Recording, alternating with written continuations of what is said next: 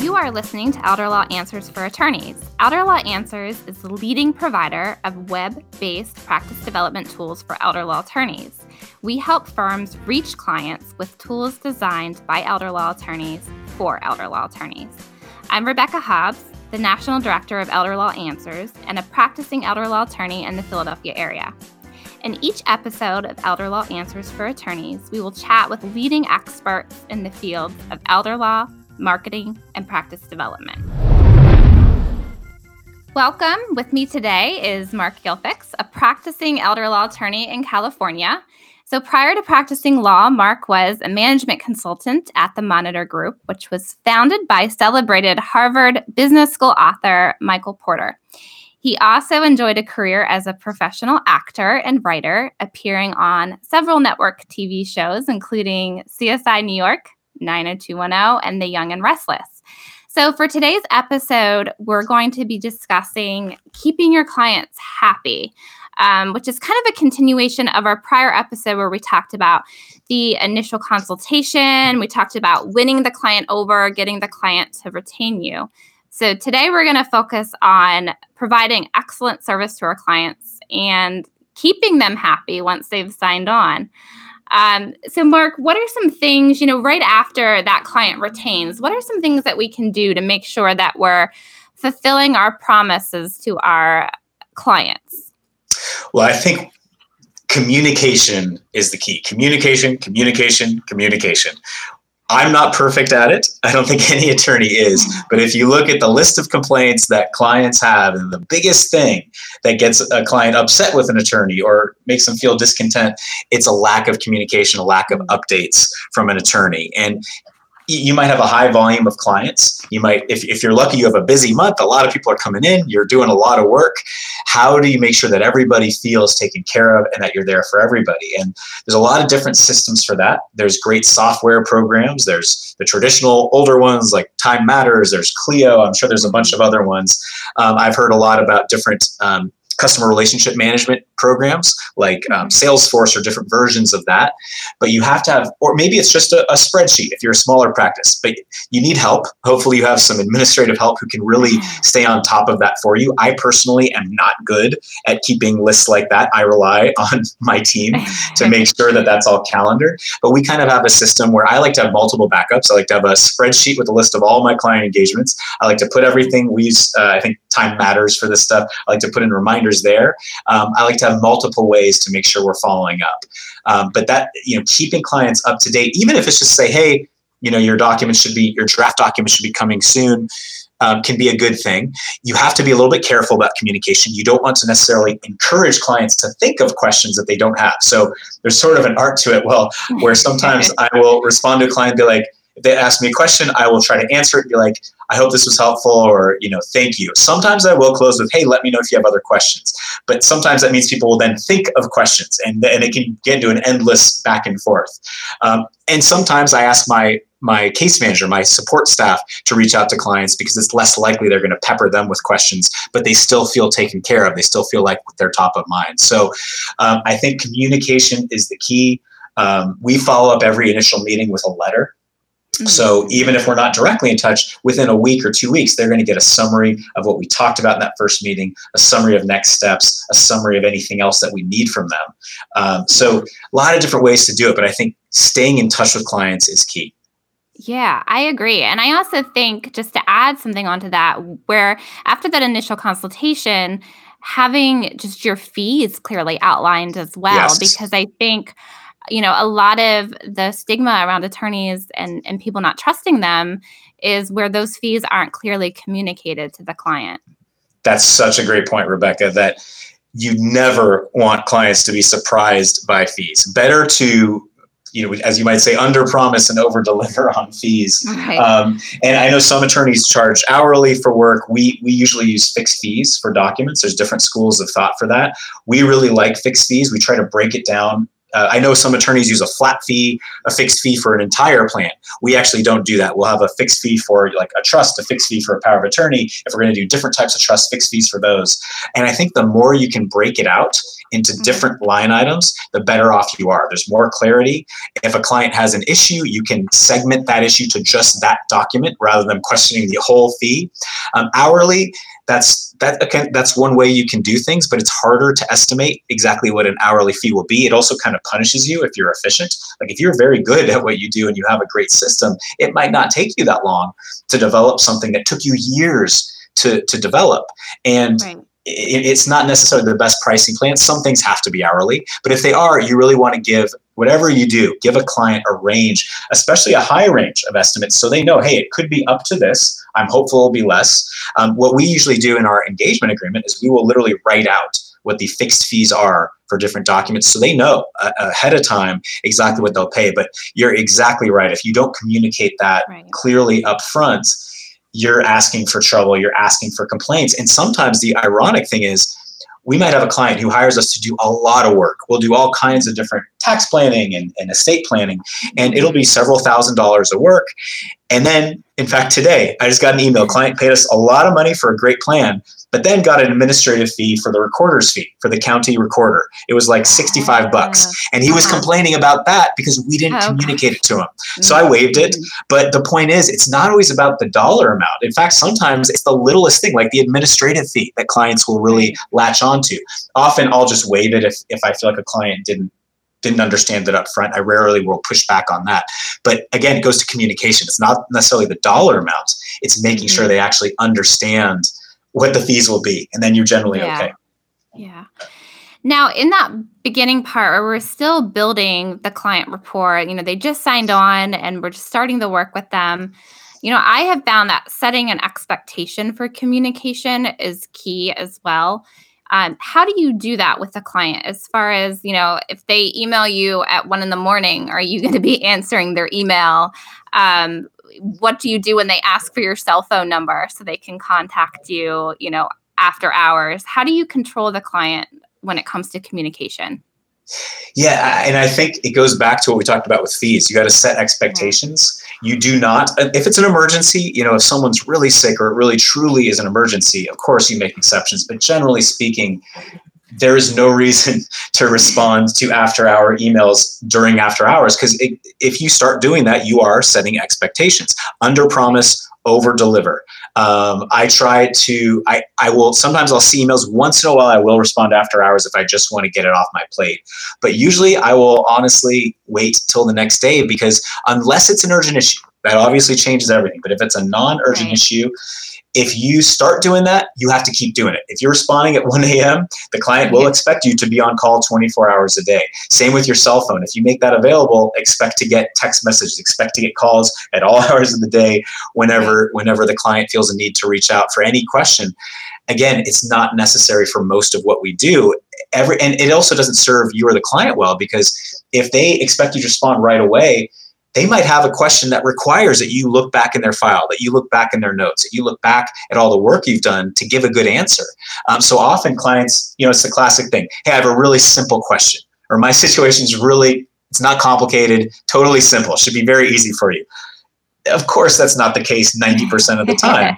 And again, one thing that differentiates us from, again, online services or or trust mills or people that are just high volume, get people in, get them out, is that we do dig beneath the surface. We do look into an issue to make sure it works holistically with whatever else you're doing with a client. So one thing I'll do is, even sometimes I'll get a, a note from a client and I'll say, hey, let me look into this and I'll get back to you, but it will take a little bit of time. And sometimes I'll say, this will take some billable time if it's a complicated question. But generally speaking, um, certainly want to respond within twenty-four hours, always, even if you don't have an answer, even if you don't have time. Uh, but you got to prioritize urgent client matters. You have to prioritize meetings. And if you start responding right away, they're going to expect it. And what if you have a day full of meetings? Or what if you have a client emergency right. comes up? You will not be able to respond in time. And Uh, and, and then the client will be angry. There's also work-life balance. Do you want to be on call twenty-four seven? Uh, you know, we're not dealing with court deadlines usually in our, our area of law as much as litigators. And, and I think that's one reason why I, I like our area of law. We can build longer-term relationships. It's not transactional as much. If you start getting back to people right away, that can be problematic. And, and again, it only leaves you with the possibility of angering a client if you don't continue that pattern. Yeah. Yeah. Now, what about the, you know, some attorneys that are just so good at procrastinating and maybe that client emails and it's, you know, a, a question that they don't know the answer to. Um, and so they need to research it before they get back to the client. And then twenty-four hours go by, forty-eight hours go by. I mean, what do we do to make sure that we are answering those questions? We're not procrastinating. So that goes to your own personal system. And I think it is, as you kind of mentioned, it's good to respond up front to say, hey, I just want to let you know I got your question. Because I've, I've had the habit of sometimes I'll get a question from a client and maybe my colleague or my um, support team can help them better than I can. And I'll forward it off with saying, hey, can you guys get back to them? And I'll forget to respond to the client to let them know I got it. Um, and then right. the client comes back two days later, is like, hey, I haven't heard from you. What's going on? All I needed to do is say, hey, I got your question. Let me follow up with my team and we'll get back to you. Um, so one thing I think is important, just acknowledge that you got it. Um, right. Don't let it just drift out there. And when you do get it, you need to have a system, whether it's you keeping track or your case manager, your administrative team, there needs to be someone who has a deadline to get back to the client. If you can't answer it, sometimes that's okay. Let the client know, hey, you know, we don't have a clear answer for this yet. It might take us more time. That's also where, by the way, you manage expectations. You might say, hey, this is actually a pretty complicated questions. question. I just want to make sure you're okay with the fact there will be a little bit of billable time for this. If you're okay with this, let us know. If not, you know, that's fine. Um, so you have to weigh that. But I think right. having your own internal system, whether it's through uh, some sort of customer relationship management software, a spreadsheet, calendaring to-dos, you have to have something because it can get overwhelming really quickly. Right. Right. It also can get overwhelming, though. I mean, there's so many different software systems out there, um, you know, and different practice management tools that you can use. So, I mean, when is it all too much? I mean, how do you know what you should use for your office and what is just overkill? Yeah, I think you have to see how what works for you specifically. How do you work? So I'm I'm a very verbal person. I don't I can write. I do it all the time. But you know, after my meetings, I will I use a dictation device and I will record a client letter usually right away while it's top of mind. I think that, by the way, is critical. If you, I, I strongly recommend that you follow up initial client meetings with a letter. Um, we bill for that letter. We tell clients we're going to bill for it. ninety-five percent of the time, clients are fine with that. Um, Because it, it adds value. It lets, it gives you both a written record of what you did. It gives you a chance to put it even more into writing, aside from the engagement agreement, a list of issues, a list of what we're going to be doing, a list of follow-up categories. Um, and that also, when I record that letter, I will verbally say, okay, for, this will not be part of the letter. I'll say, okay, we also need to make sure we follow up on X, Y, and Z. Let's set a deadline for this date for that. Let's set a deadline for, for item B um, for five days from now. And so my case manager will then enter that into the system. That's what works for me. I don't like entering things into the system myself. To me, it just drags me down. And, and if I can do it verbally, it's so much more efficient. Now, other attorneys, right. you might like to do that yourself. There might be value in you entering these deadlines yourself into your calendar or entering into whatever system you use. So there's no right or wrong answer. I do think you need to have some software to manage your right. cases that's geared towards our area of law. You know, I don't I don't pretend to know the trade-offs between all the different options there. But I think the key is how what what works for you. And for me, it was a big epiphany to know I'm so much more efficient if I can verbally give instructions. And if I can mm-hmm. do the letter right away that way. And if I can verbally follow up and give instructions, I'm just better at that. So that's yeah. how I work. But you got to find what works for you. Right, right. Now, how do we, you know, as attorneys and, you know, and our, our staff as well, how do we make sure that our clients feel appreciated and they know that we value them? What are some different things, you know, that we can incorporate into our practice to make sure they feel valued? So some of this goes back to what we talked about in the other podcast about the art of the initial consultation and getting to know clients. But one thing I try to emphasize with my team is every interaction with a client, even if we're just reaching out to get a copy of their last recorded deed that they have. Every interaction is a chance to build on the relationship. So it should not be just transactional. When we, when I reach out to clients, especially on the phone, I won't just say, "Hi, Mister Jones, I need to get a copy of that, that document that, that your old trust that you promised to send me." I'll try to just start every time, connect with them in a human way first, whether it's email too. Maybe it's as simple as like, "Hey, how are you doing? How, like, how, how's the family?" If there's something you got in the first meeting, by the way, another, another little tip is in your meeting notes. I take notes on my computer, but whether you write it down okay. on the computer or handwrite it, take some notes about who they are as a person, about their family, about their career and background. And that will, when, when I haven't talked to a client for a few weeks, I'll pull up my initial meeting notes and all of a sudden it jogs my memory. And not only do I remember their situation, but I remember who they are as a person. And I'll try mm. to use that to inform some of the questions I ask, whether it's maybe, "Hey, how's that project you're working? How's the, the, Re, the reconstruction of your kitchen going?" You know, like little right. things like that. Um, and I think just knowing that you know them as a person and are connecting as a human first, even if it's just for thirty seconds or a minute or two minutes, um, I think that's really valuable in showing them, yes, I'm your attorney, but I also care about you as a person. And you got to find what works for you that way. But, mm-hmm. and, and that's also why I like this area of law. I like that it's not transactional. I love getting to know people. And, and and I hope other people here do too in this area of law. So try to find that and try to, to really build on that every interaction you have with clients. Yeah. Now, do you use, um, you know, software or systems to try to, you know, I've heard of attorneys that send out like birthday cards or they send out anniversary cards. They keep track of these important monumental dates for clients. Do you utilize anything like that in your office? So I think those are fantastic ideas. We do not do enough of that. I wanted that's I I just learned something that we should do. Um, we've talked about doing some of these things. Um, we don't do that now. I think it would serve us really well if we did. Um, you have to balance it though, because if right. again, if you set the expectation, I, actually I don't see as much of a downside there. If you send a card one year, forget the next year, no one's going to be upset at you. You know, like they're not going to call me like, "Hey, you forgot my anniversary, Mark." Like, I don't think that would, would happen. But no, I think that's those are great ideas, and um, yeah. any little ways you can do. I heard of a, some firms that do annual parties for their clients, like a mm-hmm. ice cream social or annual big parties. We haven't done as much of that uh, as I would like.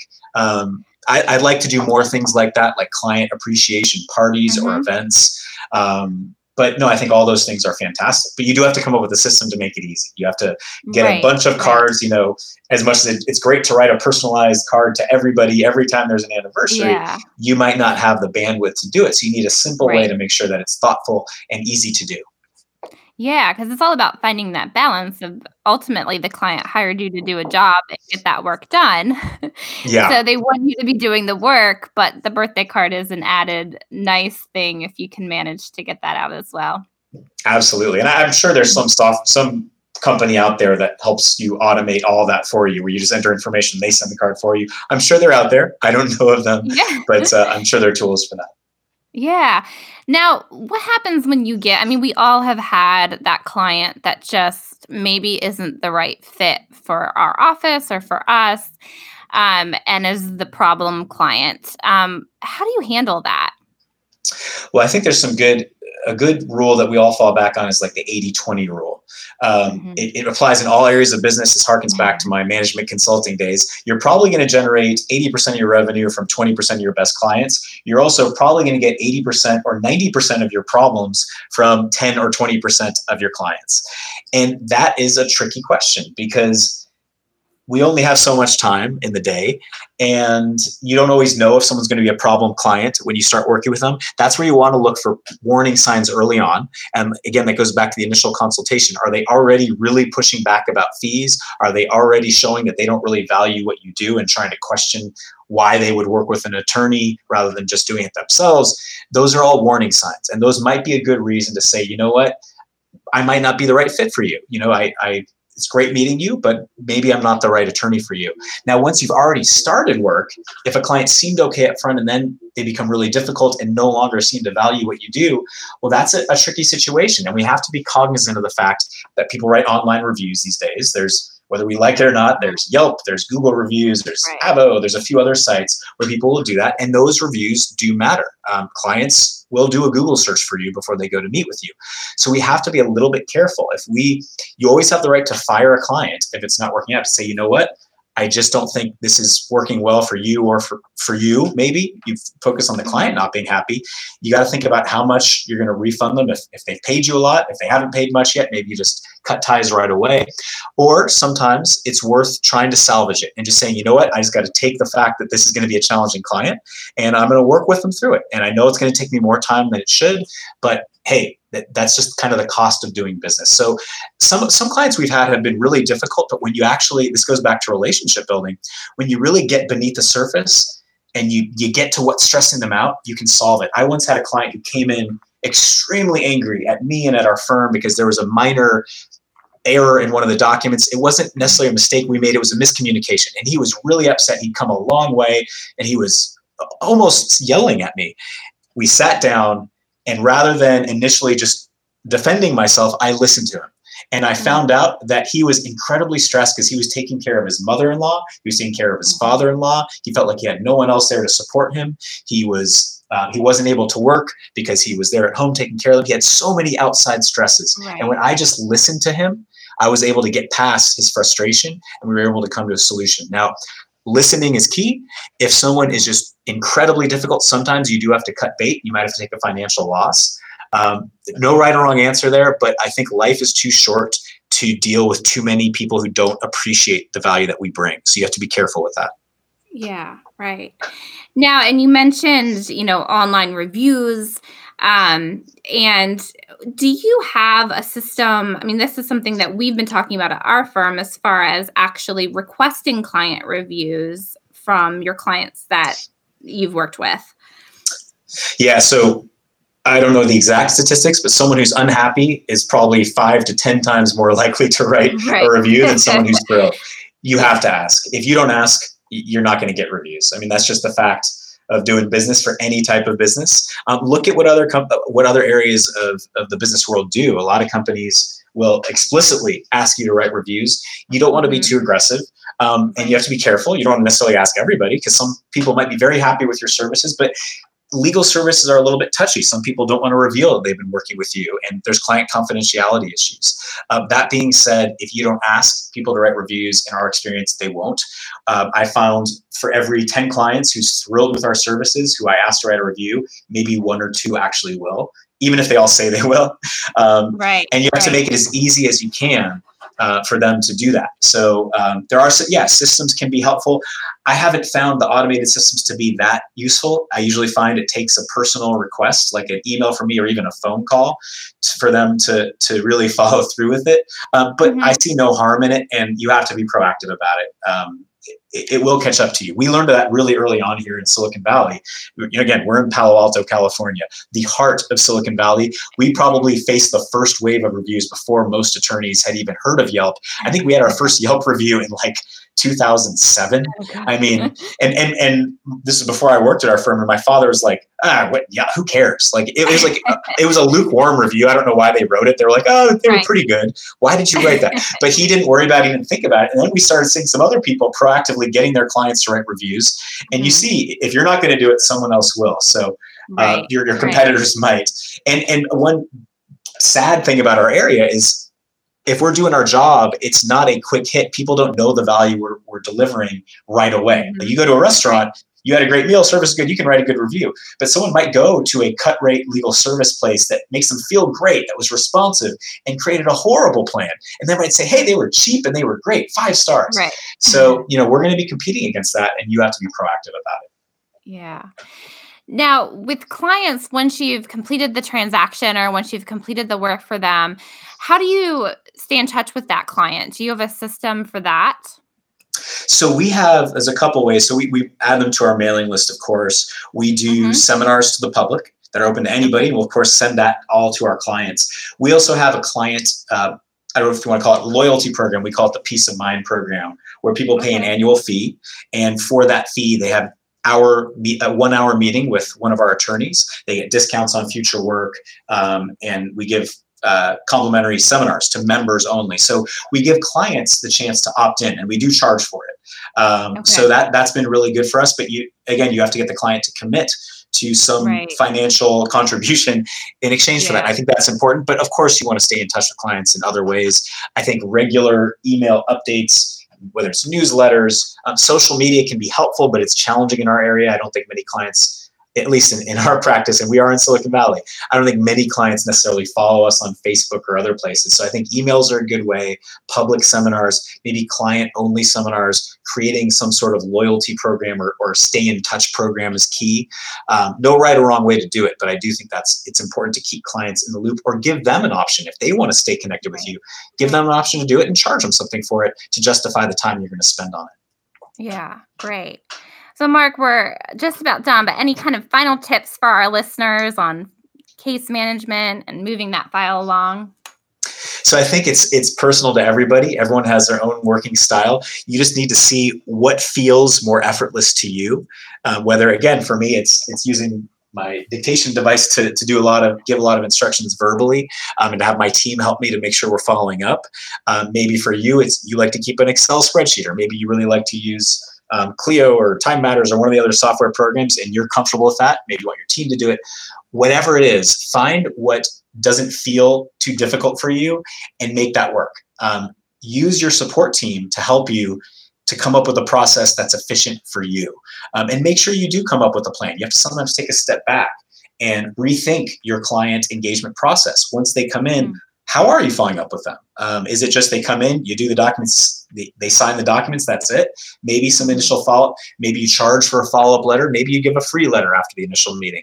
Uh, but one way or another, you need to come up with, even if the client doesn't have questions, some way to just let them know they're they're top of mind and you're getting things done for them. And of course, you need to have a way to respond to questions. Try to make sure you always get back to clients within certainly twenty-four hours, whether you have the answer or not, at least acknowledge they got back to you. But it's about finding what works for you, and every interaction you have with clients is a chance to build on your relationship with them. So I think that's just key to all of this. What we do, it's a relationship-based business. Think about why you got into this field of law and how you can help people, and keep that in mind. And as you deepen relationships with clients, you'll find you're able to help them even more, and, and your business will be better, and, and you'll have a, a much better client base for it. So Relationship, relationship, relationship. And that also connects back to communicate, communicate, communicate.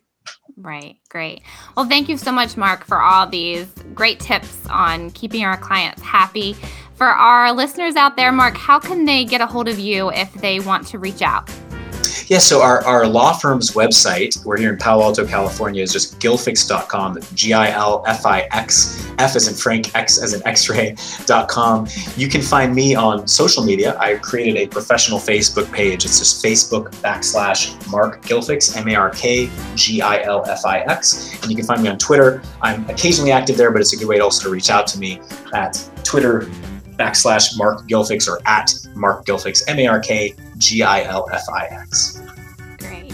Well, thank you all for listening to Elder Law Answers for Attorneys. If you enjoyed today's episode, make sure to share it with a friend or a colleague. You can just um, subscribe on iTunes and find all of our past episodes at podcast dot elder law answers dot com. See you next time.